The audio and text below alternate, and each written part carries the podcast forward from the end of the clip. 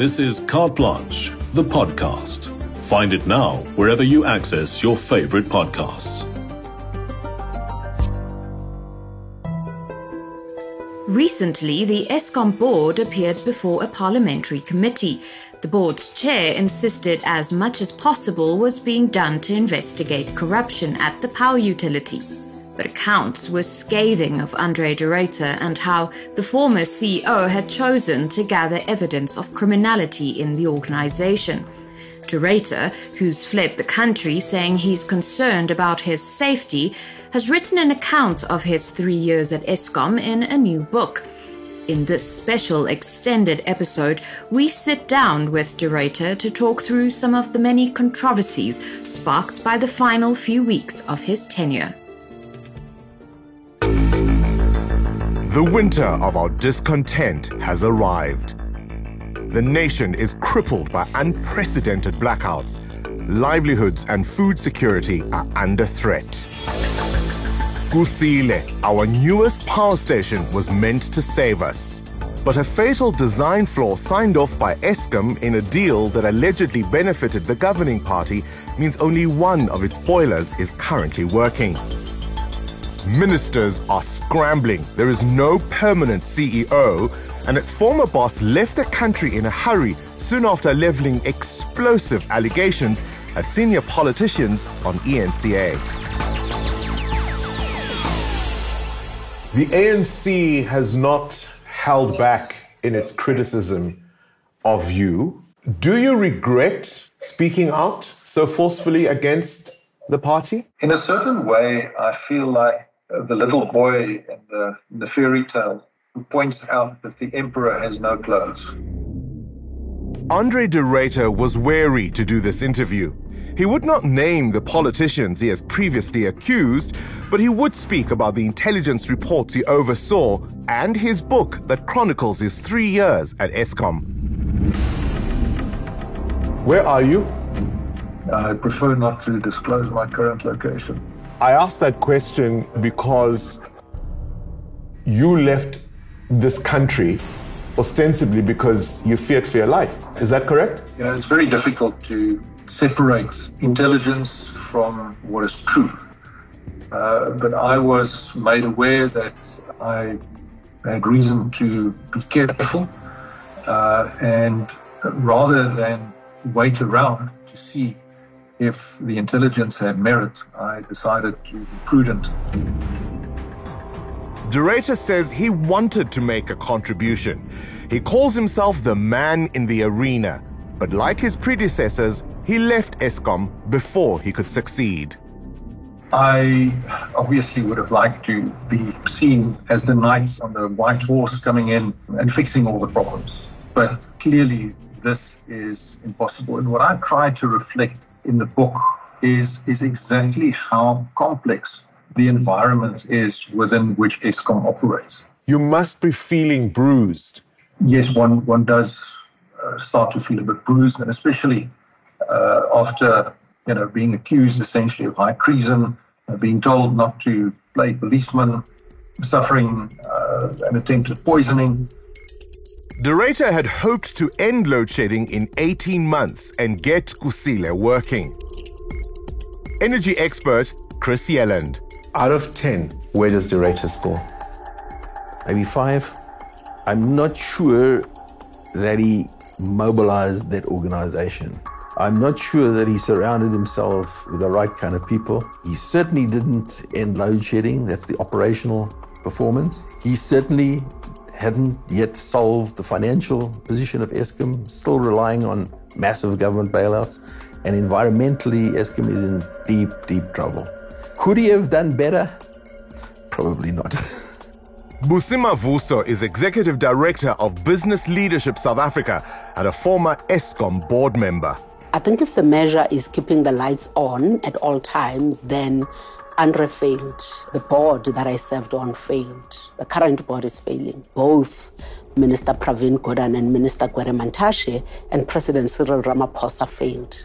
So it's not one person's failure. Eskom's headquarters have all the hallmarks of a functioning utility, a sprawling business park, manicured lawns, tight security. But this calm facade belies the dysfunction at its power stations. When you arrived, your first order of business was to go and see for yourself. What did you find at the power stations? I was quite shocked, I have to admit.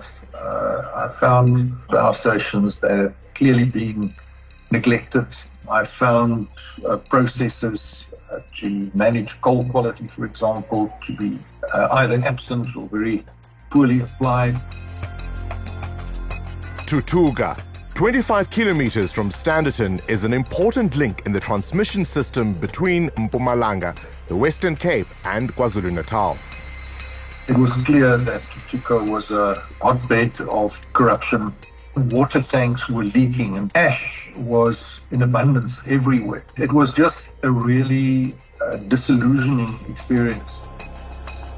Hidden by ash at Tutuka was an entire excavator. This is one of those surreal moments where you say, but this cannot possibly be true. Uh, who in his right mind will park a large, expensive piece of yellow plant in the middle of an ash dam and then proceeded to cover it with ash? De Ruyter appointed a new power station manager there, Silo Mameja. He was viciously threatened, uh, he was uh, maligned, falsely accused, and it was clear that the pushback against any turnaround would be very significant. Soon, this new manager at Tutuka would uncover a massive fuel oil syndicate.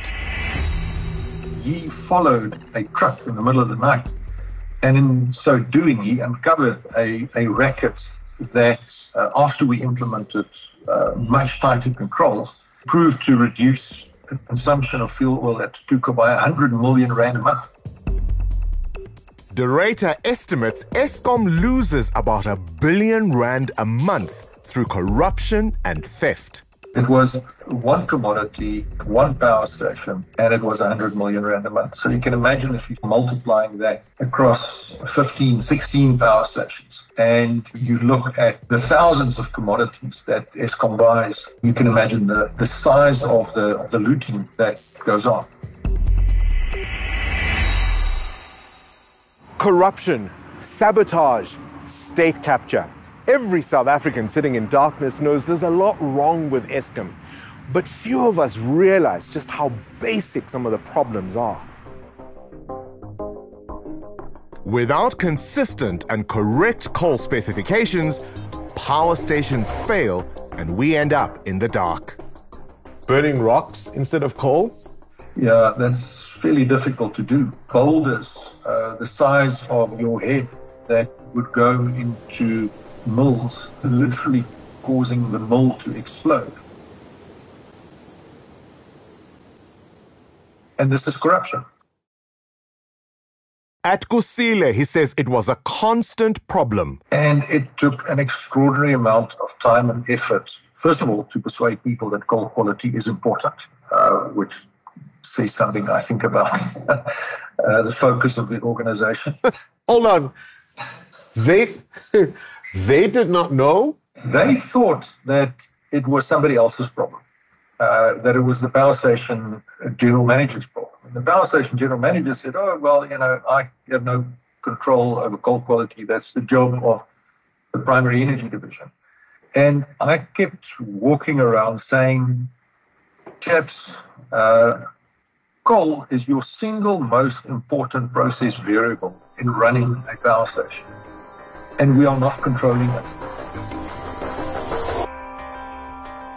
Being at the helm of Eskom isn't just about making sure there's coal in the power stations or keeping the lights on. You have to walk a delicate tightrope, managing different stakeholders, pulling in all sorts of directions. I mean, you've got the Minister of Public Enterprises, you have the Minister of Mineral Resources and Energy, you have the Minister of Finance, you have the Minister of Forestry, Fisheries and the Environment, you have the COGTA Minister. Add to that a new Minister of Electricity, and somewhere governance gets lost. Political analyst Tessa Dooms. If you focus on the governance side rather than the smokes and the mirrors, we would have a lot more insight, information, and accountability. Doom says De Ruyter should have challenged the politicians much sooner. His job was to go to Parliament, the place where he's accountable and the place where those very politicians are accountable, and give the public the information that we need in order to solve this crisis. Because the one thing that I will say over and over again about the electricity crisis is that no one can solve the crisis until we lift the hood of what's happening at Eskom and we actually see what's under the hood. In the beginning, De had the support of Public Enterprises Minister Pravin Gordhan and President Ramaphosa. Ramaphosa encouraged De to pursue renewable energy, but that put him on a collision course with Energy Minister Gwede Mantashe, who is a coal man through and through. I quote, for your Minister of Energy to be the cause of an energy crisis that has been going on for 15 years is beyond words. I agree, it is beyond words. De Ruyter was pursuing renewables, and $8.5 billion for South Africa's just energy transition. Mantashe wanted to build more coal fired power stations. He has said renewable energy costs Eskom more money than the government lets on, which is why he doesn't think it's the best solution for Eskom. In a high level meeting with him, De Ruyter wrote a note to self. What did you write in your note? I said Gwede is completely terrifying. And I said it because, or I wrote it to myself, uh, because listening to uh, what Minister Mantashe said, it was completely at odds with the trajectory of where the global energy environment was going. Minister Mantashe has blamed Eskom for withholding power. But as Yelland points out, it's Mantashe's job to ensure South Africa has enough power. It's in his performance agreement. Uh, Minister Mantashe is responsible for Eskom's energy availability factor. The target set is written on black and white, and uh, it's quite clear who's responsible uh, for ensuring uh, that performance. And the same applies to new generation capacity. It's clearly uh, um, uh, Minister Mantashe's responsibility. A high energy availability factor, the amount of power Eskom is generating at any given time, is crucial to end load shedding. Right now, it's not even at 60%. Andre de Ruyter says one of the pressures he faced was getting the energy availability factor up to 70%. And he couldn't look the president in the eye and tell him it was possible. He's right, it's not possible. Uh, the uh, chairman of Eskom announced targets. The first target has already not been met. Uh, at the end of um, March 2023, the energy availability factor was 56% and not 60%. There is no way that it's going to be 65% by the end of the financial year 20, ending to, uh, 31st of March 2024. And there's no way that 70% is going to be achieved.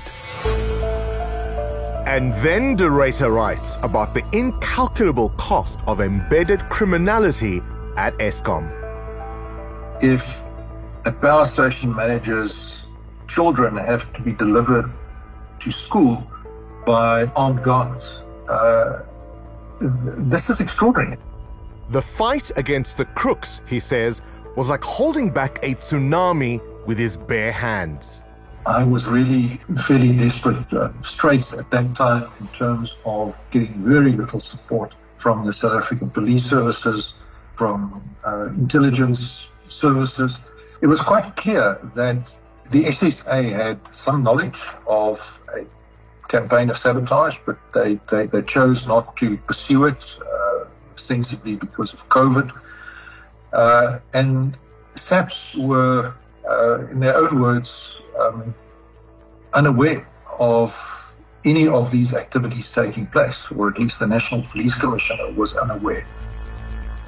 With his back against the wall, Andre de Ruyter had to demonstrate what he believed was going on at Eskom with evidence. What was I supposed to do? Uh, was I supposed to again go to the same entities that had repeatedly failed to support, or was I put in a position where, in order to do my job, which was to protect the assets of Eskom, um, where I needed to gather intelligence that I could then submit for the police and others to investigate properly, as is their lawful duty. And in fact, uh, Minister Gordhan said, you know, you, you, you need to have some intelligence gathering capability. But then he turns to the worst possible source a private investigation firm using former apartheid era intelligence operatives. George Fivaz Forensic and Risk was founded by the former National Police Commissioner. Forensic investigation is one of its services.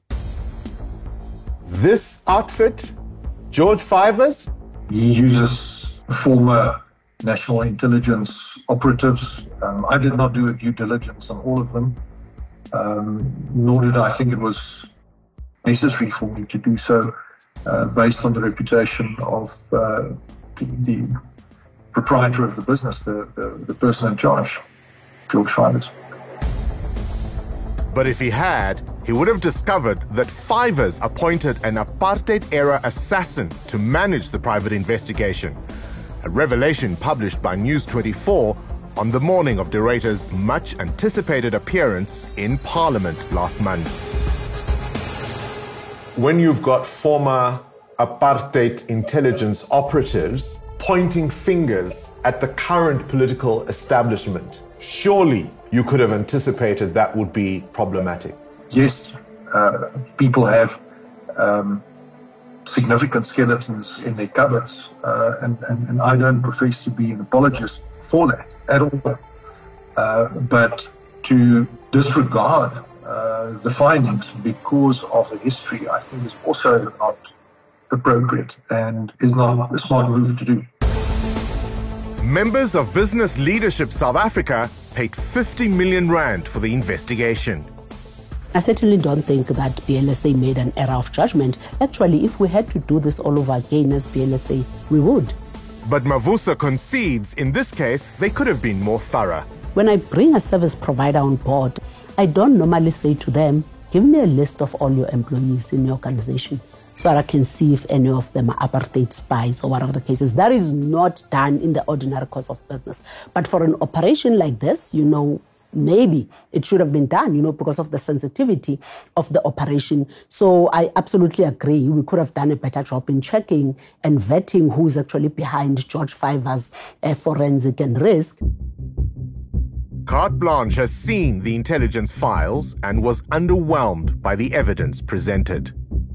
Andre, it's fair to ask you, what did you do? We have, as Carte Blanche, spoken to some of the operatives you were working with. We have looked at their files and their documents. Some of the information contained there is outlandish. This is not stuff you could put in a docket and hope to prosecute a case. Yeah, I think if you if you look at the difference between intelligence and evidence, when I read through some of the reports, uh, clearly there's a there's a amount of exaggeration in there. Fivaz told Carte Blanche that after the News 24 articles, they're considering their available options to protect the reputational damage to their company and would therefore not be granting media interviews at this stage. So here we are. We still don't know the names. You wouldn't say that to Scopa. Do you see the difficulty that South Africans must contend with? We're sitting in the dark. Corruption and criminality is being blamed, but it's nameless, faceless, shadowy figures, and there's no case to prove. I don't think there's no case to prove. I think what is important is that the cases be investigated properly. Will this investigation be the ultimate stain on his legacy? It has seriously impacted his reputation and credibility. No question about it in my mind. By September last year, De Ruyter writes, he could feel the political support eroding beneath his feet. Soon after, he threw in the towel. If you were to rate yourself out of 10, what score would you give yourself? I think um, between a six and a seven, probably. I did not solve load shedding. Uh, I think solving load shedding is going to be a, a long term exercise. Uh, I did not address all of the corruption. And unqualified success, absolutely not. Miserable failure, I think that's been too harsh. De Ruyter's allegations are still reverberating as the grid teeters close to collapse. My question would be if I had done nothing, would the criminal justice system have been galvanized into action? I am skeptical. While members of parliament and the Eskom board battle it out, it's the citizens of South Africa who are left to suffer through hours of load shedding. What are your thoughts on De Ruyter's comments? Let us know online using hashtag carte blanche. That's another episode of Carte Blanche, the podcast done and dusted. Remember to follow and subscribe to our show on Spotify and all other major podcasting platforms. Have something to say? Join the conversation using hashtag carte blanche on Twitter, Facebook, Instagram, and TikTok. We love hearing from you.